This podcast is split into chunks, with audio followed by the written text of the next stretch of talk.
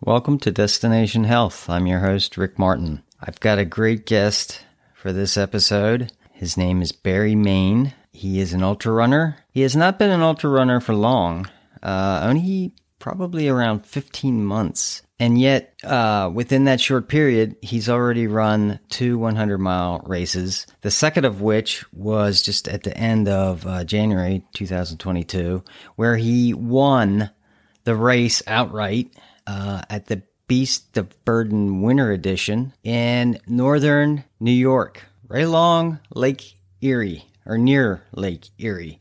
So, as you can imagine, the conditions at the time, and uh, you'll hear Barry describe the conditions, but you can just imagine uh, the cold uh, and snow that he had to contend with. So we'll be talking about that among other things.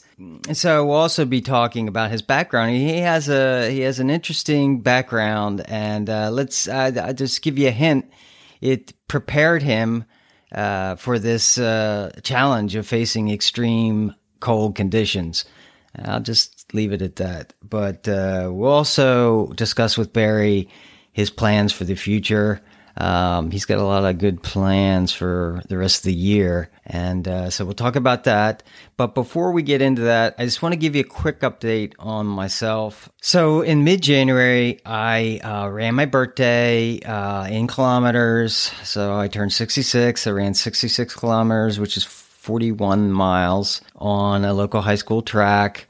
Uh, I want to thank my pacers that came out. I only had to run two of the 40, I'm sorry, four of the 41 miles I ran by myself, but 37 of those miles I had uh, someone with me. And uh, so that was very helpful. Uh, so Rick Stahl joined me, aka Junior. Scott Walter, Barry, our guest, came out, did a stint, and uh, Katie Larson, who was a previous guest, and her boyfriend Chris Prestridge. And so again, I'm thankful for their help. Uh, it turned out that uh, Rick had uh, called a, a local TV station to let him know what I was doing. So anyway, uh, one of them came out and uh, they interviewed me and they interviewed Katie. And both our interviews were approximately 10 minutes. And it was interesting because it was broadcast, but uh, they whittled those 20 minutes down to 10 seconds. They cut Katie's out, her interviewed out altogether, and mine was whittled down to basically, I just said something like, get out there and start moving, something along those lines. So anyway, but it was still it was still fun. The other thing that's happened since the last episode is I went down to North Carolina um, in February, late February, to do a marathon. I had not run a marathon or longer race in North Carolina, so this came up. I actually signed up for it on a Tuesday, and the race uh, I did the race on uh, the following Saturday. So it was a last minute decision. Drove down there hoping for some uh, warm weather. Didn't get that. Uh, that the at the start the temp was around uh, in the low 40s, but it was very sunny and it did warm up to uh, some extent. So and very scenic. Uh, you know, you could see the ocean, a lot of great homes along the ocean. So it it was a good time. I I ran three. 53 it was my first uh, negative split marathon i've ever run meaning i ran the second half faster than the first half and uh, it was a lot of fun uh, from the perspective of i actually had someone i ran with for the last 16 miles Uh, there was a young guy uh, attending Duke University who uh, grew up in Utah. He was running his first marathon, and uh, he, this marathon was small enough that it didn't have um, pacers, uh, had a couple. But he was trying to break four hours, and uh, there was no pacer for four hours. So I told him I would be his personal pacer. So it was a lot of fun. I got to talk to him. He, he it was kind of interesting because he was uh, a, a, physical therapy major, so I picked his brain quite a bit uh, on some things I could possibly do to address some of the problems I'm having. Uh, but uh, you know, I, hopefully, I gave him some good advice also, so it wasn't uh, totally one sided. Anyway, uh, at the race, uh, coincidentally, there was another runner from the Harrisburg area, Jen Cadenhead, and she is uh, also trying to run the marathon and uh, or longer, I guess, in every state. And so she was doing North Carolina, and uh, so I had lunch with her after the race, and she uh, during our conversation, she mentioned that there uh, was a website that has Pennsylvania Ultra records by not only age group, but by age.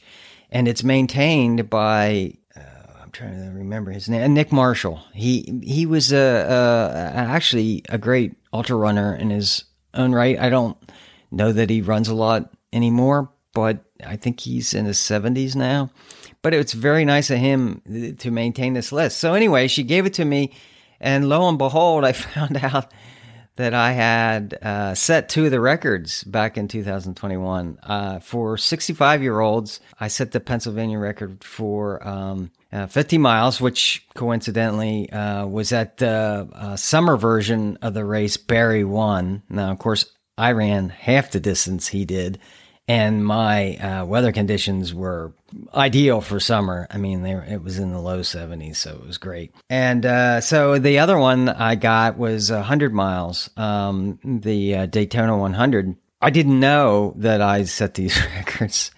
It's great to, uh, it's kind of fun to, to know that. Uh, so I'll, I'll, put the link to that website in the show notes. And uh, so, anyway, enough about me. Um, just wanted to mention since I'm having uh, more discussions about ultra running, I'm probably going to change the name of the podcast. I'm leaning towards um, Destination Ultra, so I don't have to change a lot. But I'm looking into uh, what would be required to make that change. So that's something I'm looking into. But anyway, uh, let's let's move on and listen to my interview of Barry Maine. Barry Ming, welcome to Destination Health, possibly soon to be Destination Ultra. Good morning. How's it going? Good, Barry. How are you doing? Awesome. Great to be here. How are you feeling after your race yesterday? I'm pretty sore. I bet. I took a month off from my uh, 100 miler yeah. and I can really feel it. You took a whole month off. Yep. Wow. I think I needed it. But I also went on vacation to go snowboarding in okay. Montana and Idaho. Okay. So yeah. I did a little bit of running there, but not too much. Yeah. Yeah. Well, that's uh, that's uh, a nice race. Uh, I understand. What well, was the naked? uh, which naked was race the was na- it? Naked Bavarian. Okay. I was signed up for the 40, but Okay. I like right after the Beast of Burden. Yeah, I was you, like, you downgraded. I'll do the twenty. it's good enough. I don't blame you. It- ah, that's a great training run. Yeah, Yeah, and uh, I, I've done a number of those around. Uh, what is it, Blue Marsh Lake? yep.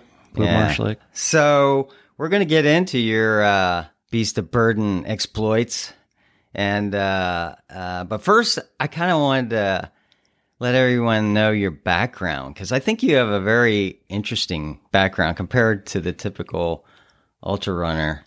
So I, when I, I did some research for this, I looked at your ultra running uh, profile, ultra running sign up profile, and I noticed you just started like late 2020 was the first time you showed up on that Yeah. site. And uh, so you're relatively new, but you're already winning races, which is amazing. Uh, so why don't you just kind of give us a little background of the progression of what led you into ultra running? Well, um, I just moved back here in September 2019, Okay. so I had no idea about ultra sign up or anything. Yeah. Before that, I really didn't know about ultra running, Yeah. ultra marathons.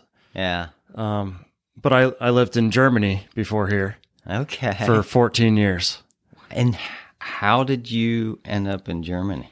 after college i was probably like 22 23 and Uh-huh. i saw an ad in the paper my mom actually saw the ad Yeah. in the paper it said snowboard instructor in germany and i was like hell yeah that's what i'm doing So I moved to Germany when I was 23. When you were 23. Yeah. Did you speak German? Didn't speak any German. Wow. Never taught a snowboard lesson, but You never taught a snowboard lesson no, and you were going for a job to teach snowboarding right, and you didn't speak German. right. but I didn't really need to speak German from the start because I was working. I worked for the army, still do, but I was um, going to be working at an armed forces recreation center in Garmisch-Partenkirchen, Germany, Okay. which is in the Bavarian Alps. Okay. So when you say you work for the army, so were you a, in the military or were you a contractor for the army? Um, actually, like a, I work for the DoD. Okay. Um, okay. They don't call me a contractor. Okay. Um, yeah, I'm just an army civilian. You're an army civilian Yes. as opposed to army Contractor. mili- um, or, or actual um, Or- yeah. military. Right. Okay. That's So there are Interesting. contractors, s- private companies Mm-hmm. that work for the army, hmm but I am an army civilian okay. for okay. 16 years now. Okay, so you're you're over there in Germany teaching snowboarding, Mm-hmm. and I'm sure that had to be uh, a blast. That was awesome. But I only a- actually did that for one year, and then I joined the accounting department at, at the From hotel. snowboarding to Right. accounting. total opposite because I got my degree in accounting in at Champlain College in Vermont. And- Okay, so your degree was in accounting. right. But I actually during like the busy weeks at the resort, Yeah. I would leave the accounting department to go teach a week of snowboard lessons. That's quite a combination. Yeah. It sort of reminds me of the uh, Monty Python skit. I don't know. This is probably before your time, where it was a skit about a guy who wanted to became, become a lion tamer, and they convinced him to take a gradual approach by becoming a banker first. Nice. so it sounds like Yeah.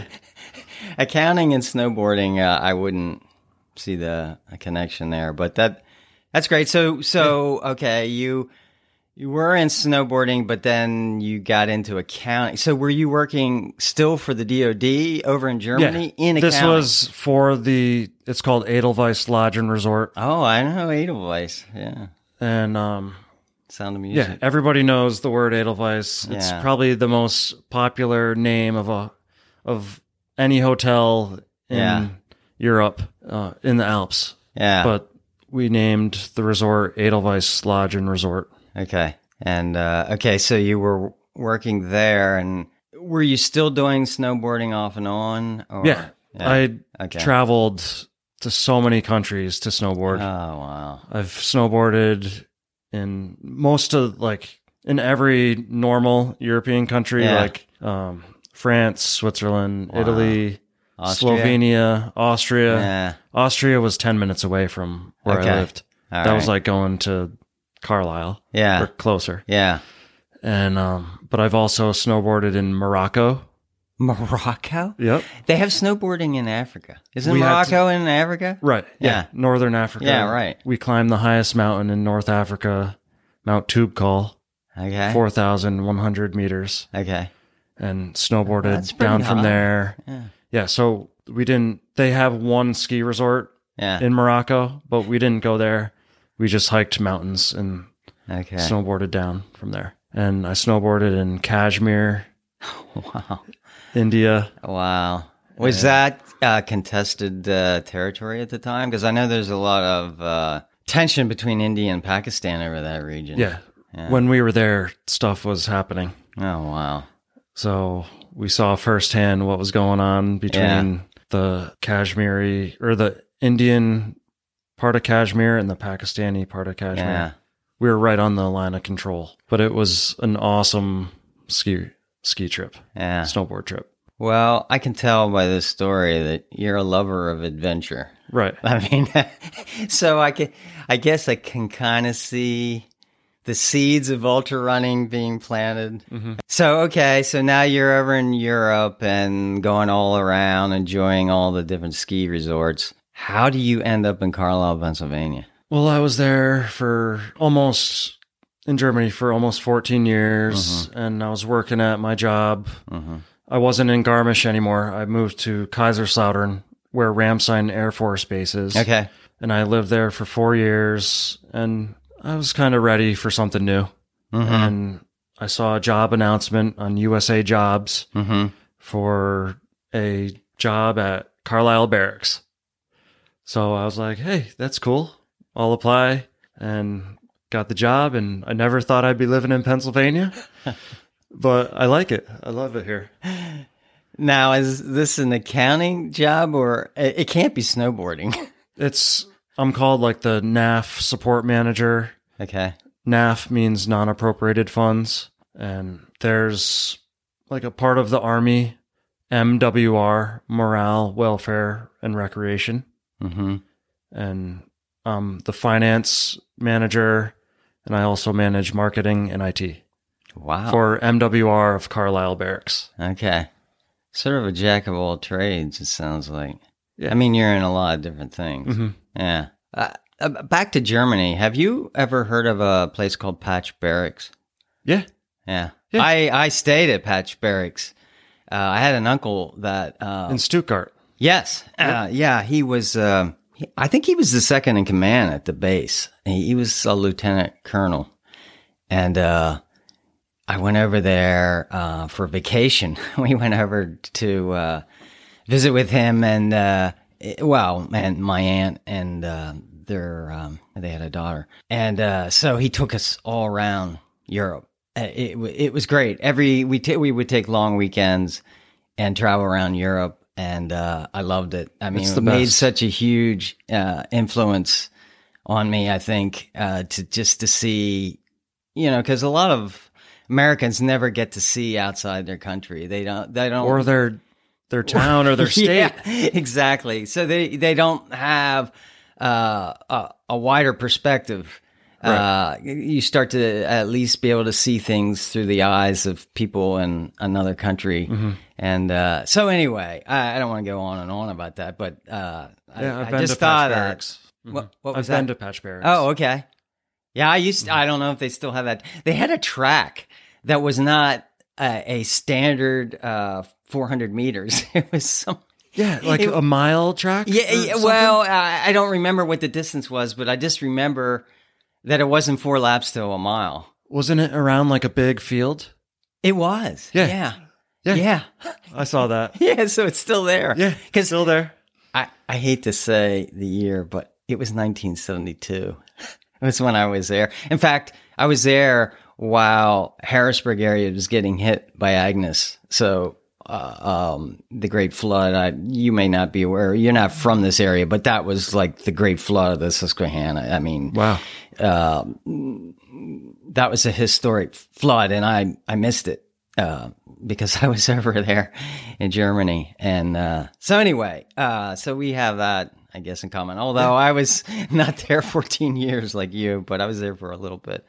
Uh, so anyway, I'm sorry to uh, interrupt, but uh, back to Carlisle. Um, so now you're working there. At, so somebody introduces you to ultra running, or how how do you get into ultra running at that point? Well, I arrived on a Thursday. Okay. and the army shipped us over here. They Uh-huh. PCS'd us. So Yeah. we were living in a hotel for two months, Okay. the residence inn in Carlisle. okay. And we land, we got here on Thursday. On Friday, I was like, I want to check out the Appalachian Running Company shoe store. Ah. So I went to the shoe store Yeah. with my wife Yeah. and Linda was there and she was like, we have a group run tomorrow. I was like, all right, see you tomorrow. So, wow. Had you ever run before? Yeah. Okay. I've done marathon, the Budapest marathon. Oh, okay. And Okay. Well, that's serious. I've done some, half serious marathons, running. the Vienna Okay. Oh, Vienna half marathon and another one. Okay. So And- while you were over there, you you s- you did start running. Yeah, and Yeah. I I have a dog, so Mhm. I always took my dog out running. Okay. In the trails right behind my house, I could open up the back gate and I'd be in the forest on Oh, all wow. these awesome Yeah. trails. Yeah. And Yeah, I'd go 11 miles or whatever Wow. with my dog and Yeah. so I trail trail ran, but in the states it's like a big thing like road running or trail running. Yeah. Yeah. When I was over there, I was just like I'm a runner. Right. Like I Right. never distinguished the two. I just ran wherever I wanted to. So it's a big difference here. Yeah, it is surprising. Uh, 'cause I think in another podcast I made the analogy of tennis, where you play on different surfaces. Right. And that, as a tennis player, you just deal with Yeah. whatever surface. Right. And it's like I, I view running the same way. Is if you are a runner, then you, you should run on all surfaces. Exactly. That's how exactly how I am. Yeah, that uh, that's cool. Oh, incidentally, just to backtrack a little bit, is your wife German? She's from Illinois. Oh, She's American. did you meet her over there? Yes. Okay. We Okay. met in we lived actually in a former Nazi hospital. so Wow. I met her. How over there. romantic. Yeah. right by the morgue. Oh, gee. wow. Wow. So back to Yeah, where yeah, I yeah. was talking. Um, on Saturday, I went to the group run yeah. and I didn't know anybody. I knew Right. Linda because Right. from the day before, Right. but I saw these two guys show up late Yeah. and they had like hydration vests on Yeah. and their hats backwards. Oh, yeah. and Linda looked at them like, "Hey guys, what's up? Yeah. What are Oh, you The guys doing?" regulars. Yeah. Yeah. Uh huh. And they're like, "We're doing rim to rim." Oh, And- really? Yeah. So it was Nate and Brett Okay. doing the rim to rim on like Okay. it was like 90 degrees that day. That's your first introduction. Is those guys doing rim to rim? Yeah. Yeah. And just for the listeners, they're talking about the uh, Cumberland Valley section of the Appalachian Trail. It's it's like a 16 mile valley with a climb at each end, so it's like 17 miles roughly. Mm-hmm. So anyway, go ahead. But I was just like, those guys are awesome. Yeah. And now we're like best friends. Oh yeah. yeah. Yeah. Whenever I see. y- Uh, your results on Strava, the- Brett. I, I I noticed Brett is with you, Yeah. or at least part of the way. Right. Maybe not the whole way. Me, Nat, and, And, me, uh, Nate, and Yeah. Brett run all the time Yeah. together. Yeah. That's that's that's another thing uh we share in common is uh we've e- we've both used Brett as a pacer. Right. Yeah, we can we can talk about that. He's an awesome pacer. yeah, he is. He, he's a great pacer. Uh yeah, I've only had two, so I don't have a lot and they were both great, but uh yeah. Uh so that's yeah, that's another point in common. But uh yeah, so now you're introduced and those guys are like hardcore. Yeah. Yeah, They've those done two- some yeah. good races. Yeah. Brett did Pinhoti, Yeah, 100 miler. right. I remember Nate's that. done a bunch of he at that point he did like a hundred K and Mhm. fifty milers. Mhm. Yeah, he he I guess he's a little newer to the whole thing than Brett is, Mm-hmm. but uh yeah, yeah, those guys are hardcore. So that's your introduction, Nate and Brett. Right. Okay, so they they get you uh, sort of hooked. Are you are you running like the Saturday runs every Saturday now, So- or are you just going off with those guys? At the like when I first started running here, Mhm. I did the group runs all the time. Mhm. And we started I started upping my mileage. Mhm. We one day we did like a seventeener at the group run Mhm. and I got to know a little bit more of the AT. mm-hmm. Mhm. So that was awesome. Yeah. and now I have a daughter, Oh, okay. so I don't do as many group runs or Yeah. the Wednesday runs. Yeah. Yeah. It's, I don't know how you do it. I mean, when I, my kids were young, I didn't even run. I mean, wow, you know, for fitness a little bit, but no races or anything. So I'm always admire you guys that can manage to fit it in. Uh, I, I- I'm sure you're running like a lot of odd times. Yeah, if you Yeah. if you look at my Strava or whatever and Yeah. look at the time, Yeah. probably you'll see four in the morning or Yeah. two in the morning. I, Two in the morning. I get up really early because I want to be back in time for Wow. breakfast with my daughter. Yeah. So Wow. That, that, that's awesome. Yeah. So, yeah. So now uh, you're running, and uh, what's your first ultra? Like, what, what, what do you sign up for first? So, well, I got here in September 2019, and then maybe the first ultra, unofficial ultra, might have Mhm. been like Linda put together a run a mile every hour for 24 hours. Oh, okay. That's kind of an ultra, Yeah. a little different. But then I did the Red Barn challenge, which is Okay. 24 hour. That's a serious ultra. right. Yeah. But that was then two weeks after that, I had Call of the Wilds, Oh, 50K. I hear that course is tough. So Red Barn was like my B race. I Yeah. actually slept for five hours in my van. I didn't take it too seriously. Yeah. So But- that's a looped c- course. Red Barn Challenge is a one mile course Okay. at somebody's property.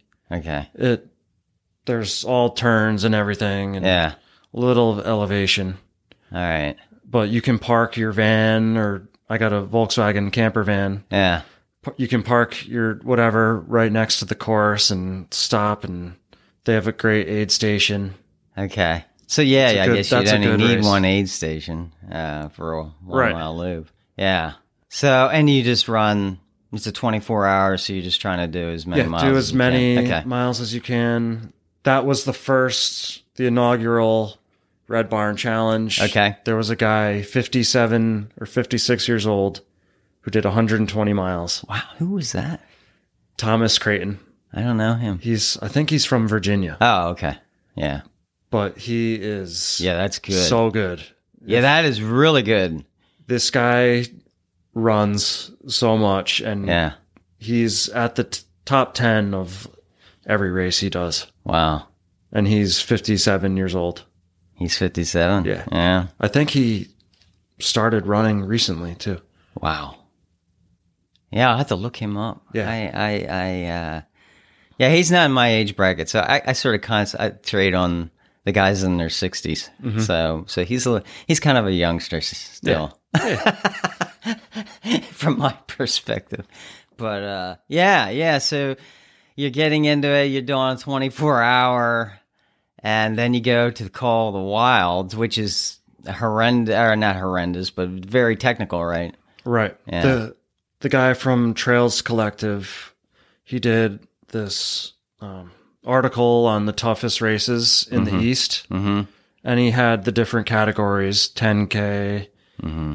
um, marathon 50k all the way up to 100 mile Mm-hmm. and he said the call of the wilds is the second hardest in the east What's number one? j peak 50k in vermont Uh, Vermont. yeah Yeah. so okay. j peak has i think 10000 feet of gain for Okay. a 50k and Okay. call of the wilds has almost 8000 Okay. but That- there's there's some very very steep climbs Yeah. there's like four really big climbs at call of the wilds Wow. and the last one is the killer That's a lot of elevation for a 50k. I mean, that's yeah. But that was my first like major ultra race. Mm-hmm. I'd say. So it sounds like you're s- sort of hooked after that. Right. Yeah. I did all right in the Call of the Wilds. I got sixth place. Okay. Oh, excellent. Yeah. Maybe there were like 90 people Yeah. or so. Yeah. And I almost broke six hours for that one. Yeah. That's on, on a tough 50k. That's yeah. That's a great time. So okay. So now you're running ultras kind of regularly uh, you at some point you you set your sights on 100 i imagine well i know you did yes i know you've run two of them So actually, that was Octo- end of October. mm-hmm.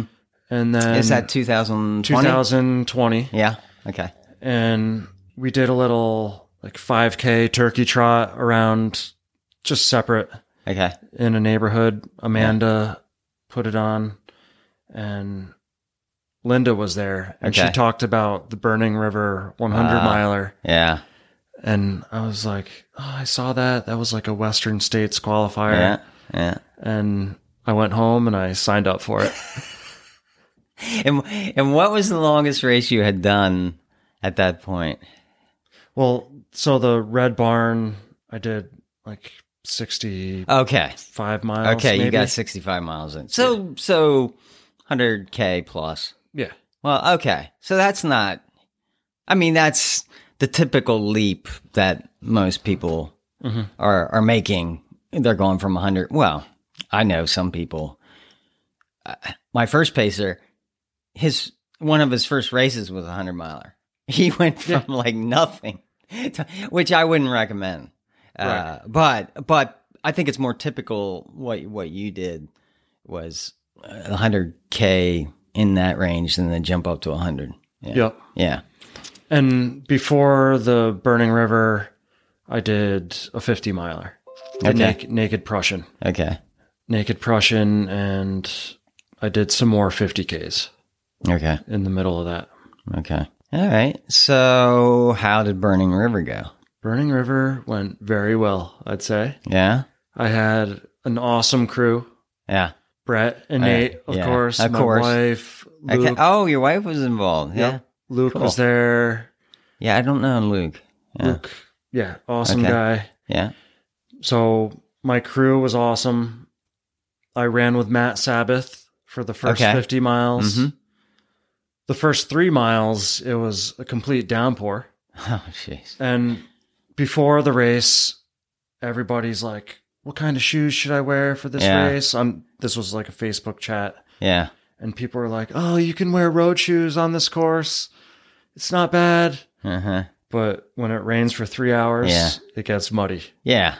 And people had road shoes on. Road shoes are not great in mud. No. No. So I think there were like 345 people who did the race and maybe 150 DNF'd. Wow. Yeah. Wow. Um, but the race was awesome. Me and Matt Sabbath ran for 50 miles together. hmm Then it's an out and back. Okay. And at 50, Luke joined me. hmm So we ran 16 miles. Then Nate joined me a little bit. hmm And then Brett joined me for the last. Mm-hmm. He was the closer. Yep, he was Yeah, the closer. yeah. I was like, I want Brett to be the closer, Yeah. yeah. and he ran with me for about a marathon. That's And, awesome. Yeah, I I didn't have any problems at all. I every hour I took two salt tabs. hmm I made sure I drank my fluids Mhm. before every aid station, refilled Mm-hmm. them because it was really hot. Oh, was it? Yeah. It was in July, Okay. and I had no cramps at all. hmm and the last three or four miles i took it home Wow. i went from like a nine minute pace to an eight minute and my last mile was like Eight-minute pace at the end of a hundred. my last mile was about a seven minute pace That's amazing. so brett was with me and he, uh, Yeah. he's like i'm gonna go run to the end and tell them you're coming in and You couldn't get ahead. i of you. almost caught up with him Okay. he only made it like 30 seconds before me at the end Well, I can tell you, you're not. You're never gonna want me as a pacer. At least not at the end, because I, w- I I would be struggling to do run that fast. That's amazing. Yeah, So, so that's it a was great so awesome. experience. Yep. So I did sub 24, Okay. 22, 42. Okay. Great. They have a belt buckle for that. Yeah. Matt Sabbath was the second to last or last person to make the sub 24. Oh, cool. So that was cool Yeah. to watch him come through. Yeah. It was Yeah. just an awesome time. I recommend that race for anybody who's wanting to do a 100 miler. Uh, is there a lot of elevation in that? It's only about 8,000. okay. So Over same 100. as yeah, Yeah. same as Call of the Wilds, yeah. but 100 miles. Yeah. So but- there's no steep climbs. Okay. There, it's like a combination of all different types of terrain, rail trail and road and trail. Okay. Yeah. So did you have uh, uh, a strategy of when to walk, or didn't you walk at all? My strategy was walk every single hill. Okay. So every time it was flat or downhill, we ran every hill, walk it. Okay. So I guess they were spaced far enough apart that it kind of Yeah, you you weren't walking for a long period of time or Right. anything like that. Okay. I but I never I think maybe sometimes on the way back on the rail trail I walked a little bit Mm-hmm. for a minute or so. Mm-hmm. I I was feeling it, so I was Yeah, like, sure. all right, we'll go maybe three quarters of a mile run and then we'll walk maybe quarter mile and we just tried all different things. Yeah. But I Yeah. just kept kept mo- moving, kept grinding, and uh, one thing that I I've done for my both hundred milers Yeah. is detox from caffeine for like a month or two before the race. Wow. That, that that that's amazing discipline. Yeah. In so and why do you do that? I just came up with it out of my head. I'm like, I'm probably gonna get tired in the race, Mm-hmm. and I drink coffee, but Mm-hmm. I was like, if I detox from caffeine, not even having a Coca Cola, Mm-hmm. and do it for a month, then when I drink caffeine at the race, it'll hit me hard and it'll wake me up. So Yeah. uh, I was when I when Luke was with me, it was like mile fifty, and the next aid station was sixty six, Yeah. and the guys were like, "Don't give him any caffeine at fifty. Let's wait, wait." Hold And then at sixty six, they're like, "All right, we need caff. Barry needs caffeine now because Luke was like, Barry's getting tired." So um, I hit the caffeine, and the next aid station, they're like, Barry was like so awake. So that's one technique that I used in my 200 milers, and I'm gonna That's, keep doing it. uh, You know, believe it or not, I have read of people uh, doing that. I, I don't know that they did a whole month, but uh, the whole- was basically for the same purpose that you described. Is it? It'll have more of an effect. The caffeine will have more of, an- of an effect on you Right. if your body isn't used to it. Uh, so that's like super fuel. Yeah. Yeah. And I didn't want to drink caffeine at the beginning of the race, like before I started, because I didn't want that to Mm-hmm. bring me down Mm-hmm. at like mile 30 or Mhm. whatever. Mm-hmm. So I waited till Yeah. 66. Well, it sounds like it worked. Yeah. I mean, because it doesn't. I correct me if I'm wrong, but it didn't sound like you had a, like a, a lo- a lot of low points or you, that you were struggling. I had zero Yeah. low points in that Yeah. race. It That's amazing. That's amazing for a first for your first experience with that distance. Yeah. It's it's uh, quite amazing. Nate and Brett, they were like, we can't wait to see Barry in like a bad situation or like Yeah. not feeling good because Yeah. he's never like that. Yeah, But they didn't get to see you it. never hit it. All right. Well, I'm interested in hearing about the big 100 miler. Let Let's start to uh, get into that. Um, so, talk a little bit about your training leading up to uh, Beast of Burden. Uh, I know part of your training because part of your training was to do the Cumberland Valley AT rim to rim to rim. Yep. The uh, fastest no time that I put out there at age 60. And I do know that you uh, smashed my record by over an hour. And uh, so I was quite impressed uh, to see that. And so, talk a little bit about how that went. I know you did it self supported or unsupported. Yep. I Yeah. did it unsupported. I thought I could break the record. Yeah. There was actually a guy who did it a month before. Yeah. I saw that. I saw that. He, I yeah. think he did it in 720 Yeah. or something. And I was Yeah. like, i pretty sure I can do it, Yeah. but I want to make it a little more challenging. Yeah. So I did it at two in the morning. You started at two in the morning. I started at two in the morning. So it was like mostly darkness yeah. and the trail was super muddy Oh, and what time of year? it was December. Okay. It was, I think it was right before New Year's. Okay. Yeah, that's not the ideal time. Yeah. So I kind of Yeah. wanted it to be bad conditions. Yeah. To see if I could do it Yeah. like that. And it was just foggy. There was nobody out there. Yeah. I didn't see a soul on the trail till I came back Yeah. to the fisherman parking lot Right. to the furnace. Yeah. And um, I just, when I train for a race, I kind of I want to simulate what the race, like the different factors in that race. I want Mhm. to simulate that in my training. Mm-hmm. Sure. So sure. I want to get up early in the morning Mm-hmm. and run when I'm tired, Mm-hmm. when it's colder, Mm-hmm. and stuff like that. Yeah. I mean, training for a race in upstate New York, you would want to uh, train and get as much cold exposure as you can. Yeah. So two in the morning might might a- approach the conditions, but That was actually not too cold uh, that day, why the- yeah, really.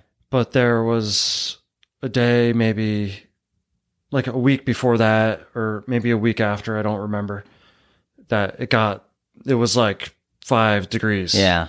in the morning. So I was Yeah. like, all right, it's going to be really cold in the morning. I'm going to go to the uh, Newville rail trail, Yeah. the one that goes to Shippensburg. Yep. Yep.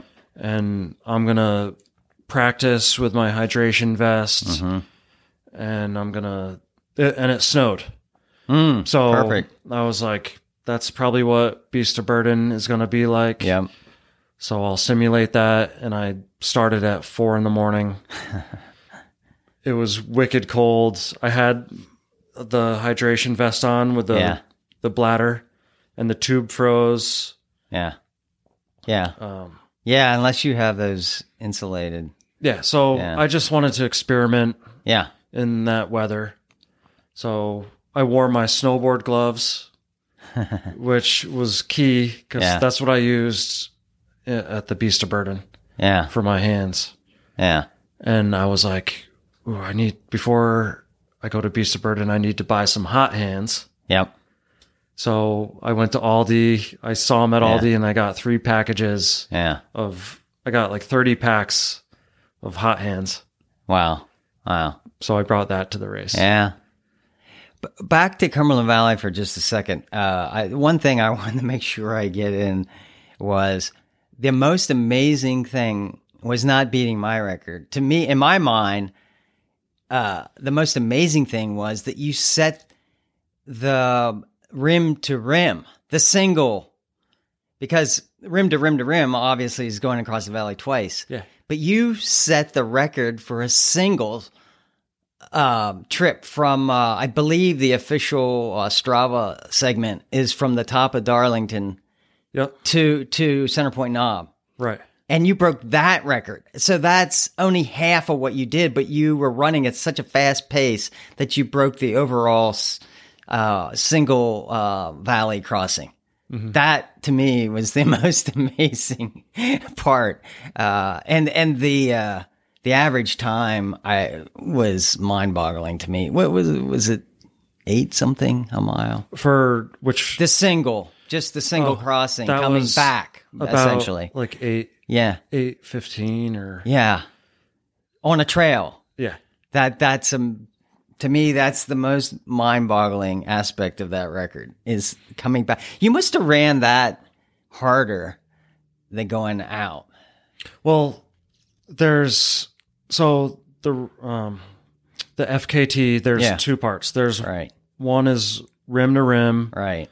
and then the yours the rim to rim to rim Right. and i did the fkt i already had the fkt for the rim to rim Okay. separately Oh, that was separate. that was separate. Okay. yeah Okay. me and brett did that in oh, so that was a 2020. separate run. yeah Well, I just went out to the FKT page and I saw you had both.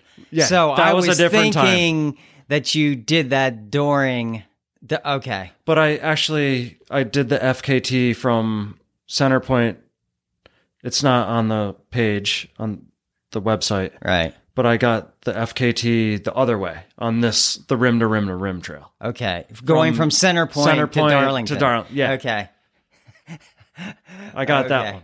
All right. Well, I'm still impressed, but I just didn't think it was. f- I mean, unless you're, I don't know, you're the world's best to to do a double at eight fifteen pace would be Yeah. my model. I mean, I don't know how anyone could do that, but but okay. So that was the single crossing was a separate event. Yeah, separate. Okay. But that was Well, thanks for the clarification. I I, I that was wondered supported about too. that.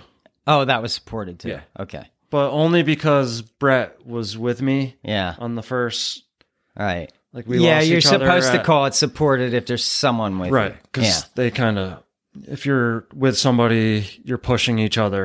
Yeah. Okay. Okay. But I had everything else was unsupported, but because of that they said it's supported. Right.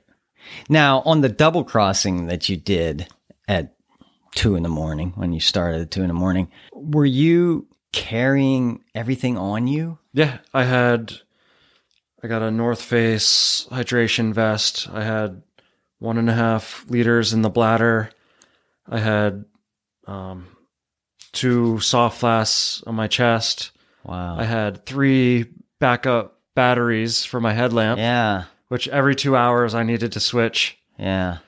And I had some gels. Every two hours. Yeah, I Wow. had it on full blast. Yeah. So I went through, I got to the third battery on that, and then it kind of started to get light out a little bit. Okay. But I had everything with me. It was heavy at the beginning. Oh, I going bet. up to Yeah, Center Point Knob. sure. yeah. Yeah.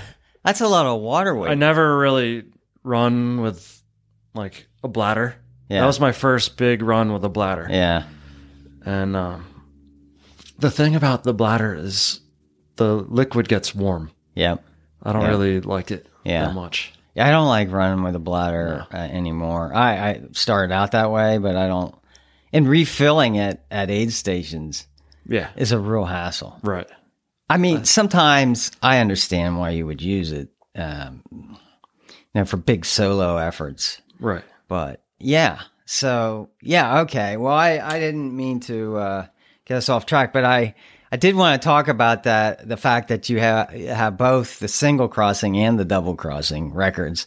Uh, so that's that's cool, and uh, now that explains to me how you managed to run Right. that pace because that was a single crossing pace. Right. Okay. Okay. So back uh, to your training block. Uh, so now you went out, you did a big run on the on the rail trail, and it was snowing. Did it? uh, Did it actually lay? You were actually running through It snow. was fresh tracks. Oh. okay, fresh tracks. Probably six inches. Probably didn't see anybody, did you? Saw nobody. it was, yeah, so Yeah. cold. Yeah. I saw some bike tracks on it, I think from Okay. the the Amish community.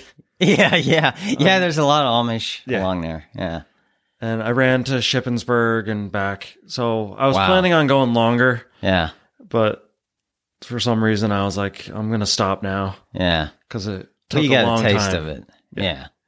Yeah, And I wanted to be back for my family. yeah. I didn't want to be out there all all right, day. All right. Yeah.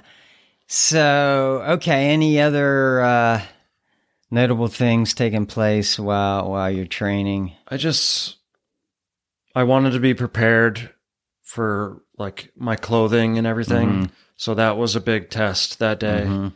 So I you're kinda- testing out all your gear, Yeah. and you're you're testing out in the conditions that you think you're going Right. to experience. So yeah, I thought the whole time I was thinking of what I need to wear for um, Beast of Burden. yeah, And I had some nice North Face tights hmm and I had some pants that went over the tights.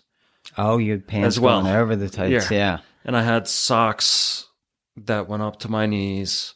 But I I wore my Hoka Mox. Yep. Yep. I didn't wear trail shoes Right. because I injured my Achilles a little bit yeah. before that, Yeah. wearing some other shoes that were too tight. Right. So when I got up that morning, I put on some shoes and I was like, "Oh man, they hurt so bad on my Achilles." Uh, And I was that morning I was ready to just go back and go to bed. oh no. because my shoes were hurting so bad. Yeah. But I was like, what about my road shoes? yeah. And I tried them on and I'm like, perfect. Yeah. We're going. Let's do it. Yeah. yeah. So in the Beast of Burden, I wore road shoes Well, yeah. I mean, through the snow. Well, that that's uh, uh, the amazing part that it was, uh, a- and let's get into that. Like, Right. what what are the course conditions on race day there? All right. So if if anybody doesn't know what the Beast of Burden is, it's I do. yeah, you know what it is. I do, but, But not the winter For version. people I who don't. are listening, Yeah, yeah. it's hundred mile race in Lockport, New York, which is right by Buffalo. Right. Everybody knows what the weather's like in the Yeah. winter in Buffalo. Lake effect snow. Right. Yeah. So I expected it to be pretty bad and cold. Mm-hmm. Um, so there's like a mile section where it's on a plowed Macadam. sidewalk. Yeah. Yeah. So they actually plowed that section. Yeah. then. So Okay. one mile was plowed Okay. and you could see some pavement there. Mm-hmm. And then you cross a bridge and go, you run 11 and a half miles down the Erie Canal. Mm-hmm. And when we crossed the bridge, that was fresh tracks Mm. for almost two miles. For the later. yeah. Well, for the first, the first out and back. Yeah. for yeah the leader totally yeah, fresh, that's fresh tracks, tracks. but i yeah. was at the front Yeah. so it was for two miles fresh tracks Yeah. people were like i hope it's not like this the whole time Yeah. but then um so we did that Ki- i kind of walked a little bit there Sure. Sure. because i didn't want to like use up tons Sure. of energy going through fresh tracks It- and then Did Uh, they have that aid station in the building? yeah Yeah. Okay. Yeah. When I when I ran it, I just got a kick out of the fact that you ran into a building inside. What was like a fire hall or something? yeah just Yeah. like a little hall Yeah. right by the fire department yeah. maybe like an American Legion or Yeah. It was um, Uh, something, like that. a meeting hall. Yeah. So that was at 12 and a half Okay. miles Yeah. where you turn back. Right. So you run into the building and Yeah. they have food in there and you Yeah. can warm up a little bit. Yeah. Yeah. Um, but in, after that, fresh tracks, it was kind of like snowmobiles, a snowmobile track. Because snowmobiles drive along the Erie Oh, Canal okay. in the winter. Oh, okay. so that's, it was packed down a So little compress it a little bit. bit. Yeah. Okay. And from that point at the bridge until that aid station at the 12 and a half mile mark, 100% snow. And did you have any kind of spikes on? It wasn't slippery. Okay. I did. I brought nano spikes. Oh, you did I had get them in the my. Contula Yeah. nano spikes. Okay. I had 'em in my Okay. bag, my hydration pack, Okay. but it wasn't slippery at Okay. all. So Oh, Okay. I was like, I don't need to use them. I did think like maybe I'd have better traction and be able to go faster. Yeah, but you're adding weight to your feet. Yeah, and I Yeah. didn't practice with them, Okay. so I was like, I'm just gonna Like a sort of last resort kind of. Yeah. thing. Yeah. in case it was icy, but it Yeah. it wasn't icy. But it in during the daytime, it was like kind of running on sand. There was Jeez. yeah, there were spots where I'd sink in in the snow. There were divots everywhere from people's feet from running, and that was really tough. You know, I, I, I, I wanted to make sure I got this point across to, to let the listeners know how difficult this race is. This is probably the only race I've ever seen that there were twice as many DNFs as, as there were finishers. Right. I mean, even Badwater has a higher finishing rate than this. This was, uh, I think there were close to 20 DNFs and only 10 finishers. Yep. Yeah. A lot of DNSs too. Oh, yes. People said, no, I'm not even going to try it. So Yeah. Yeah. I didn't The even weather- look at that. the temperature the forecast was bad Yeah. for temperature yeah. it didn't show that it was going to be a blizzard or anything Yeah.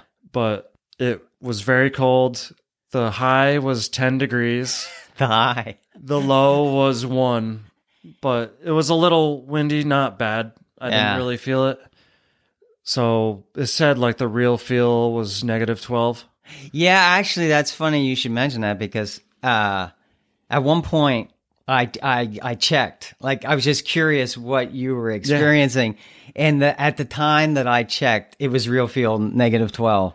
Yeah. Yeah, But um yeah, so it was cold and a lot of Yeah. people saw that it was going to be that bad yeah. and they just didn't even show up. I can't imagine why. so obviously, uh, your your experience in the snow, being a snowboarder, must have paid off some dividends, right? Right. So I was actually thinking I have a pretty good advantage to some other people Yeah. cuz I've been skiing since I was 4 years old. Yeah. I'm 39 Yeah. and started snowboarding when I was 12 and I've hiked some mountains in the snow, Yeah. some big ones and Yeah. I've been living in these conditions yeah. my whole life, basically. Yeah. So you So weren't. I wasn't intimidated. scared. You weren't intimidated. No, Wow. I was like, bring it on. Well, you ha- I mean, obviously, you have to have that sort of attitude going Yeah. in. Otherwise, if you start bitching about it and uh, view it completely as a negative, you, you won't stand a chance. And um, Brett and I, we kind of had a thing. We're like, oh, it's 12 degrees, but it's like a warm 12 degrees. or it's 10, it's a warm 10, it's a warm one degree. So we, if you talk to Brett, he'd probably say, I'd never bitched about anything. Yeah, that's that's So- excellent. that's I never when I was running, I was not once do I when thinking back, I was never like this sucks. Yeah. I just dealt with it. So now, how many of the mile of the hundred miles did you have a pacer? And Brett was Brett the only Brett, pacer. yeah, Okay. Brett was the only person who Okay. went up with me, Okay. and um, so the course is 12 and a half miles. Then you run back Right. to the start, and you Right. do that four times. Right. for a hundred. And me and Brett decided like from the start when he would be my pacer. Okay. So at 62 and a half miles, he started pacing me. Okay, he didn't jump in until 62 and a half. 62 and a Okay. half. That's when it was dark. It got dark right before I got to the 50 mile point. Okay. So then I went back to the aid station at 62 and a half. He paced me out and back. So okay. 62 and a half to 87 Okay. or so. Yeah. And um, that was our plan, and we did it. And I really needed him Yeah. because it got lonely out there. yeah. Oh, yeah. There weren't many runners. No. and- you couldn't have seen hardly anybody unless Yeah. they were coming towards you. Yeah. Like, I'd look forward and Yeah. back, and it's on a rail trail, Right. kind of curved a little bit, so you can see a far distance away. Yeah. and you can see it back, and I wouldn't even see headlamps. So Yeah. it got lonely. You and sure? It was cold. Sure. Yeah. uh, Well, at least you didn't uh, have the problem that I had uh, with the bridges coming open. Yeah. Because I imagine that canal was frozen solid. I'm I'm Yeah. imagine. There was actually a spot where some kid made like a little hockey Yeah. hockey rink, Yeah. and um, yeah, totally. There's no boats going on the Erie Canal in the wintertime. And the second obstacle that I had uh, were geese. They and they weren't used to people either. Like in around Harrisburg, if you run, most of the time they'll get out of your way. You know, uh, some well, most of the time. But these geese were like angry. so did you see any of the were any of those geese out there? there was no wildlife. Okay, no wildlife. there was nothing out there. Okay. It was like a wasteland. Yeah. Now I have to ask you this question because I get asked this question all the time. What are you thinking? What are you thinking when you're not with Brett? Yeah. What is going through your mind? Because were you listening to music or what? h- How did you cope? I guess. Um, well, when I run, I don't listen to any music. I, Okay, I don't either. was just, I don't know, just enjoying my run. You're living in the moment, right? yeah, living in the Yeah. moment. Yeah. Oh. At the beginning, there was a girl who I ran with for a little bit, Mm-hmm. and she was only doing the 50. She ended up only doing 25. a lot of people dropped out and did less than Sure. what they expected Sure. to do. Um, Sure. But I just, I don't know. I was like, got to keep grinding. And I was thinking, I want to win this. Mm, hmm So did what I can to keep going. I don't know. Nothing bothered me really. Yeah. And it's I was like, let me get to the next aid station. Which there was an aid station Yeah. in the middle. Right. It was actually mile seven. And then there was like five and a half to get to the inside aid station. hmm So I was like, I just got a little bit more to the aid station. So I kind of worked worked it Mm-hmm. Yeah. like that because at the aid station, a lot of stuff was frozen inside the aid station.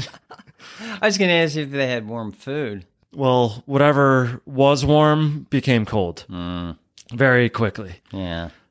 and um, like the they had some gels and stuff, but they were pretty pretty frozen. Yeah. They had the spring energy gels. Oh, okay. They had Which- spring energy. gels. Spring gels are Really? awesome. They're it's kind of expensive. like it's like a smoothie. yeah. Um, a thick, It's real thick food. smoothie. Yeah. So those are awesome for long races. Yeah. I'd say. Yeah. I'm So surprised they had them. I like those a lot. Yeah. No, they're. I've I've tried them just once, but I I did like it. Uh, but uh, yeah. So you're just living, sort of, just keeping your mind in the moment, and you're focusing on getting to the next aid station, Right. and focusing on winning, uh, which is another thing. I was going to ask you when you took the lead. uh, Did anyone ever really um, contest your lead? Yeah. Oh, okay. Yeah. Funny story. I'd say. Okay. Um, when I got to mile 25, Okay. I maybe mile 24, right by the bridge, Mhm. getting back Mhm. to the aid station. Mm-hmm. I saw two people running back out. Mm-hmm. So they were two miles ahead of me. Okay. guy who ended up being the racer and he had a pacer from the start. Okay. I don't know what his plan was, but I saw Brett at the aid station. I was like, are they doing the 100? And he's like, yep. I was like, oh man, they're doing pretty well. So you're allowed a pacer right from the start? Yeah. That's a little unusual, but Yeah. There weren't a lot of rules on that stuff. Yeah. Okay. All right. Um, but that guy, I don't know what his plan was, but Yeah. that is what it was. And Yeah. So I didn't take too long at the first at that aid station. Probably had something warm and ate a little food. Mm-hmm. Uh, changed my shoes because they were wet, Mm. and changed my socks. Mm-hmm. I actually had two pairs of the Hokamox, and Okay. I had brand new Hokamox. They still had the like the paper, you know, that little thing they have. yeah, in the yeah, shoes. yeah. Yeah, I know what you mean. I was like, Brett, I need my my mocks. And he was like, Oh my god, Barry didn't even run in these yet. fresh. They were fresh from the box. yeah. And he was like, That's crazy, but they're comfortable shoes and you don't even have to break them in. So I use those and I use those for the rest of the race. Mm-hmm. I was like, somebody those that guy's ahead of me. Mm-hmm. I'm gonna catch him. Mm-hmm. So I just kept grinding and I saw him and his pacer come back. So they were two miles ahead of me. Mm-hmm. And then when I, right before I got to the midway aid station, Yep. they were only one mile ahead of me. Okay. So how did you find that out? Cause it's out and back. Yeah. So I knew I was a half Oh, you figured it out Yeah. by uh by when they're coming when I saw him. when you okay. Yeah. Got gotcha. Yep. and then um, I didn't spend too much time in that aid station, and I ran to the middle aid station. Mm-hmm. So that was 37, 38 miles. Mhm. And I saw them in the aid station. I was like, mm. I was like, all right, now we're even. Mm-hmm. And I sat down by the heater Mm-hmm. and I had like some maybe some hot chocolate or Mhm. something warm, Mhm. some broth, Yeah. and the guy was shaking like really bad and his pacer was like she wasn't happy Mm-hmm. and then I hear the guy. I was like, "How you doing?" He's like, uh, "Not good." And I heard him say, "I'm I'm done." so he dropped out, Wow. and then I was like, he dropped out right there. "Yeah, Wow. at mile thirty-seven." Wow. Uh, Mm. So he So wa- I was obviously like- he was running too fast. Well, later on, Brett tells me that he was there in the aid station, the inside one, Mm-hmm. and the race director was like, "Hey, man, do you want some like pizza? We got some more pizza." Mhm. do you want anything? And he was a jerk to her and was like, no, I have my regiment. Wow. So wow, that's that's karma right that's there, I some guess. bad karma. There you Yeah. you uh, you go out of your way to be nice to people, not yeah, bitch at them. right. They're they're out there in that cold helping you out and wow. So in the cold weather, Yeah. you need to fuel the fire. Yeah. You need to eat a lot of food Sure. because that guy, he had, I think, five gels the whole time within 37 miles. Yeah. And he was going fast, Yeah. Yeah. but that killed him because he didn't he eat burned any up his fuel. Yeah, he Yeah. didn't eat any pizza or whatever at the aid station.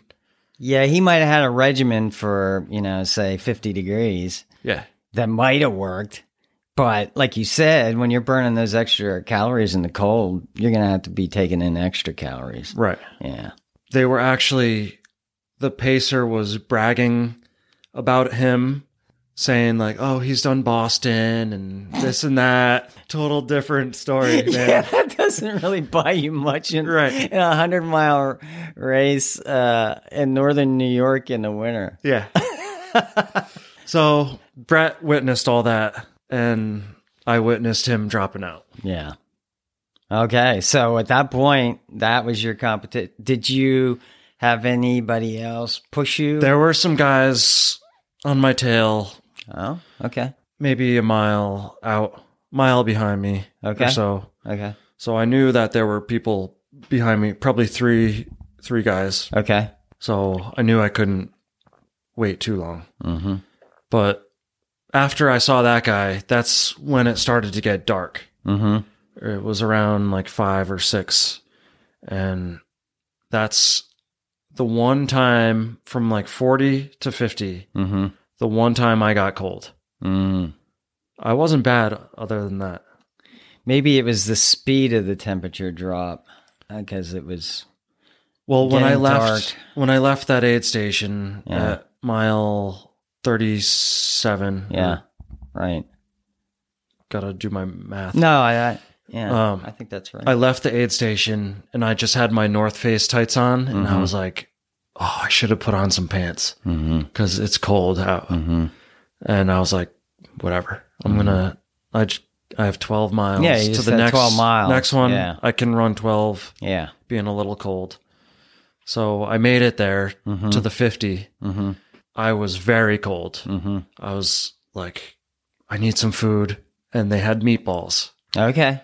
So, So, they had did have some warm food there. I had broth and probably ten meatballs, and I just ate so much food. I sat there for half an hour getting warm.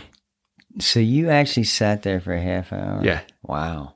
it was very cold, so I was. And you like- were sitting in a chair. yeah by by us like a heater.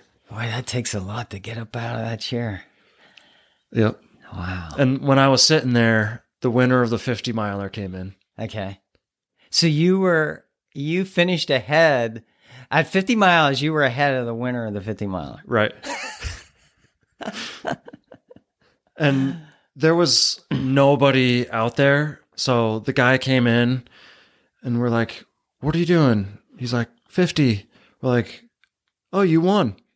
Yeah, he must have assumed you were in the 50. Right. Yeah. So there was like so little people. yeah. Whoever wins, you're not going to have like a bunch of people cheering for you. All right. Yeah. It's just like No. Yay. It's a lonely pursuit. Right. and it's like that with a lot of Yeah. ultras, Yes. I think. Yes. Yeah, at the my first 100 at the finish line there were two people. The race director Yeah. and my pacer who had dropped out and but he took an Uber back to the finish. so he was there at the finish. Two people. Yep. That's it. Yeah, it's not like Boston. Yeah. right. But uh obviously, you know, you're doing it for different reasons. Right. Yeah, yeah. So okay, so now you're going back out, and uh, at mile fifty, you're going back out. So I put on my pants there. Okay, so over you're my dressing tights. warmer now. Yeah. Yeah, I put on a vest because I only had maybe long sleeve shirt and like a zip up long sleeve thicker shirt mm-hmm. that whole time. Mm-hmm. And my snowboard gloves with some Mhm. hot hands in my gloves. okay, And sometimes it got so hot I could take them off, yeah, even though it was five degrees. um, I yeah, was still, I s- felt warm because I was I- moving. yeah. I never tried those things. Are they? Do they? you take them out of the package, shake Yeah. them up, Okay, and they get warm. and they don't bother you. They were in. Do like- they move around in your gloves or? Well, like when you're snowboarding, if it's very cold, you can Mhm. take your fingers out of the glove and put them kind of where your palm is, Okay. out of the finger things. Okay. Yes, I know what you So mean. You can Yes. hold on to the hot hand Okay. like that. and So warm up. you pulled the fingers out of the the finger compartments, and you're Yeah. just holding that hot hand. Yeah. So that's holding it in place. right. Okay. Well, and then when your fingers are in, it's just on your palm. It Yeah. It doesn't move around. a No. lot. Okay. Okay. because your hands just there. Okay. You don't. You're not using your hand when you're running. No, I just didn't. It doesn't. I didn't know. It doesn't bother you. Okay. It I'll have didn't to try bother them. me. Yeah. I'll have to try them. If it's cold, yeah. Aldi has them Okay. for cheap. okay. So yeah, we had a lot. I actually at one point I probably had fifteen. I have something else to tell you about Sure. my the hi- the liquid Yeah. I was using. Yeah. So at one point I had 15, 10 to fifteen hot hands that were working Yeah. on my body. So you have these hot hands all over your body. Yeah, Cool. I had them in my hand in my gloves. I had some. Brett opened some up, but he didn't Yeah. need them at one point, so we put them in my hydration vest, and I Okay. could feel them on my back. Okay. And then I knew, like, I ran one time with Brett when it was nine degrees, Mhm. and I had a, s- a handheld water bottle, Mm-hmm. and it froze quickly. No, I bet. So I was like, I know the liquid I'm carrying with me mm-hmm. is going to freeze. Mhm. And I had, so I was like, what can I use? So I had these two little Gatorade, like 12 ounce Mhm. bottles, Mm-hmm.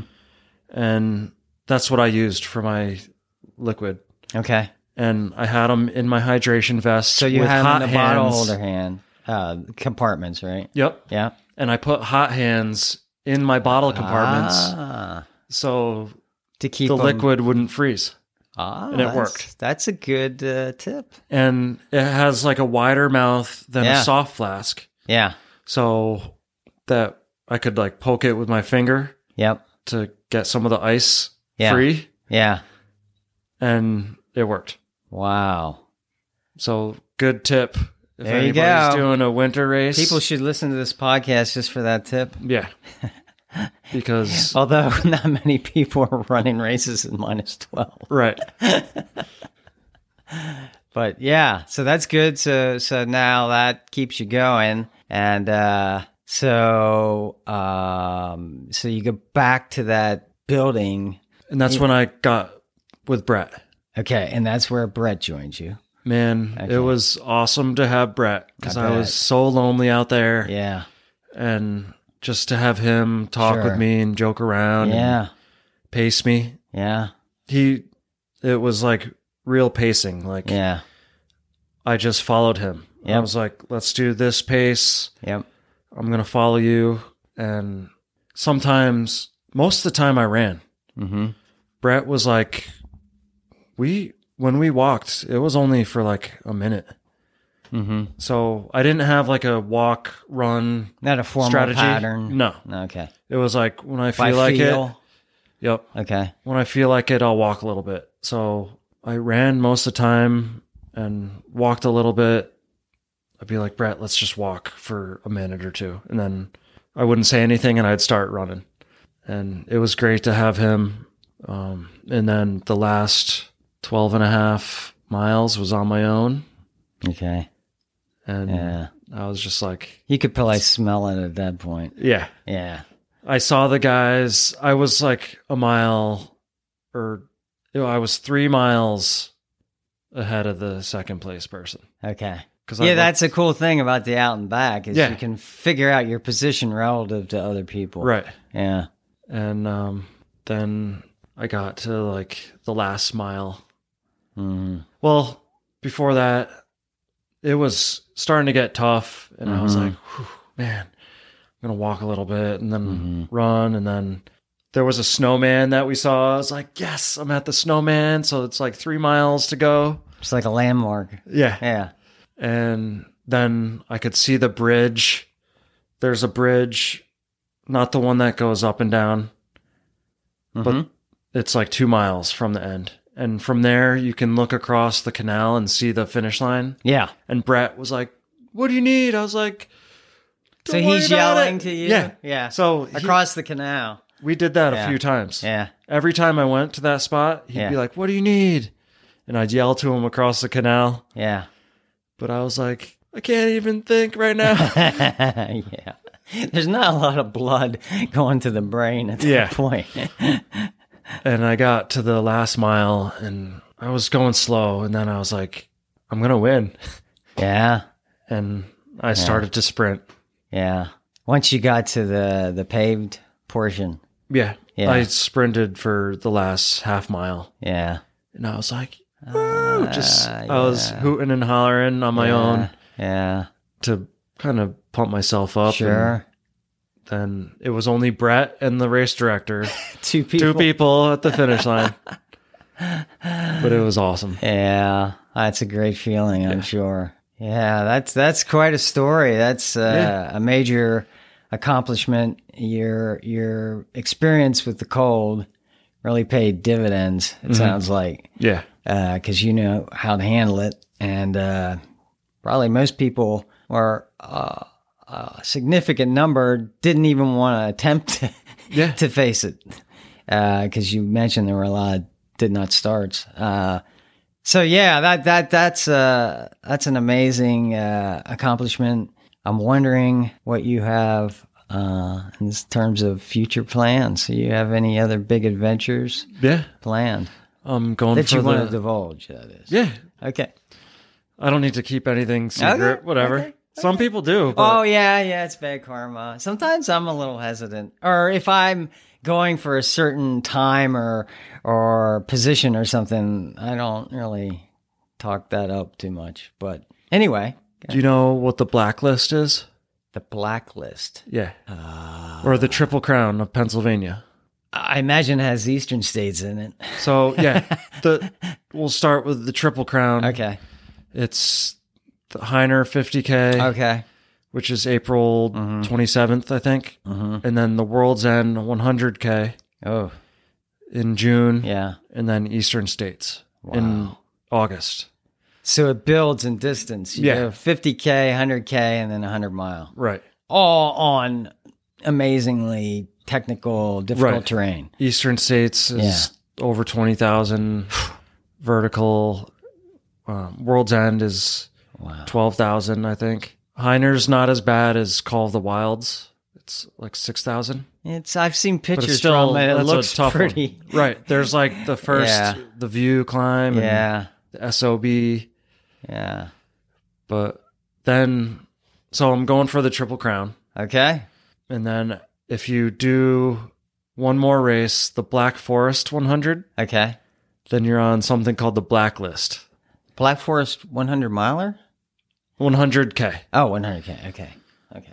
That's up in the same region as all the other races too. Yeah. On the Black I've Forest Trail. hiked on the Black Forest Trail. I haven't actually run on it, but yeah. Yeah, that's uh, got to be tough too. That starts at midnight. It starts at midnight. Yeah.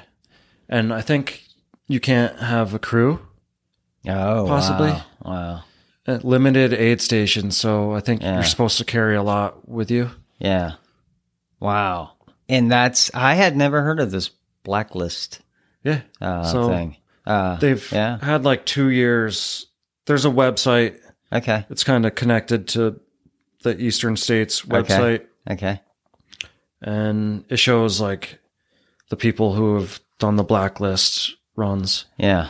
And there's only two years of History. people, yeah, of history. Yeah, I have to check that out. That's I that think would be ten people have done it, Oh yeah, I, I I bet there can't be that many. That's but it's hard to get into these races. yeah The World's End yeah. w- sold out in three minutes. Oh wow. and you have to when i was signing up for it it was like what race have you done 100 miler or 100k Mhm. that qualifies you for this race and i had to like go to the website real quick for burning river copy paste it Mm-hmm. within three minutes Wow. i didn't know i had to do that but Yeah. i made it in Yeah, that's a little unusual that you have to provide a link to previous Mhm. races. Um, but you you got in. yeah Okay. That's excellent. That that's a hell of a challenge there. Wow. but after yesterday i've taken a month off Yeah. and herding on a 20 miler Yeah. I was like, I got a lot of work to do. And when is the first I believe you said Heiner was the first. April When- 27th. April 27th. Okay. Yeah. Well, that's not that far. Right. Yeah. Yeah. so I, got some training to do, Yeah. but I'm recovered from my run. My Achilles doesn't hurt Oh, good. anymore, Good. Yeah. depending on the shoes I wear. Oh, yeah. I can make a Yep. definite difference. Yeah. But you'll be wearing uh, hardcore trail shoes for these races. Yeah. You won't be able to wear those mock fours. so the mock has like a, the heel part of it goes out instead of like in towards your Achilles. Okay. Kind Yeah. of like a little shoehorn. Yeah. like a I, built-in I, I shoehorn. actually just bought a pair. I only have one run in them so far. Mhm. I know what you mean. They kind of flare Yeah. backwards. So Yeah. the new the Hoka Speed Go fives. I've Okay. Mm-hmm. never had a Hoka trail shoe, but they do the same thing. Okay. So I'm thinking that would be good to buy Mm-hmm. so it doesn't hurt my Achilles. I- Do you just have like a an in- inflammation in your Achilles, or Mm-hmm. I I wore these shoes that compressed they like pressed into my Achilles. oh, so it was more like a pressure Yeah. kind of injury. Ah, And there's a okay. little bump that I can feel, Ah, but it's it's going down. Oh, okay. And it- Good. after 20 miles wearing my North Face shoes that kind of don't have pressure on that area, hmm didn't even feel it in the race yesterday. So Okay, good. that was a good Good. test Yeah, yeah. because I didn't want to injure myself. So it sounds like you just had to avoid shoes that p- place pressure on that one spot. Yeah. Wow. That that those are uh, uh, challenging plans you got. Uh, but that's that's really. Uh, I think it it makes training so much easier when you have specific things, uh, goals uh, Yeah. in mind. Y- You can always keep that in perspective. I, you know, I I struggle if I don't have something on the horizon because you know what's it's it's hard to push yourself beyond a certain point if Yeah. what's the point of it Right. it's who cares you know uh so yeah yeah you you definitely have uh some races to motivate you you can't go into those uh, out of shape No. for sure And Beast of Burden was flat. yeah So yeah, sure these are all mountain races. So I got to do some climbs. Yeah, the challenges of those races are entirely different than the challenges of Beast of Burden. Mhm. I mean, they're all challenges. They're just take different shapes and forms. Right. But uh, well, I don't want to hold you uh, too much longer here, Barry, because uh, I know you uh, have been away from home quite a Right. bit lately, and uh, so I just want to thank you for taking your time. I mean, we're pushing over an hour 20 here. So uh, I appreciate you taking the time to give us the lowdown on your background and your accomplishments so far. I think there's Thanks. more to come. Yeah, I hope so. Yeah, yeah.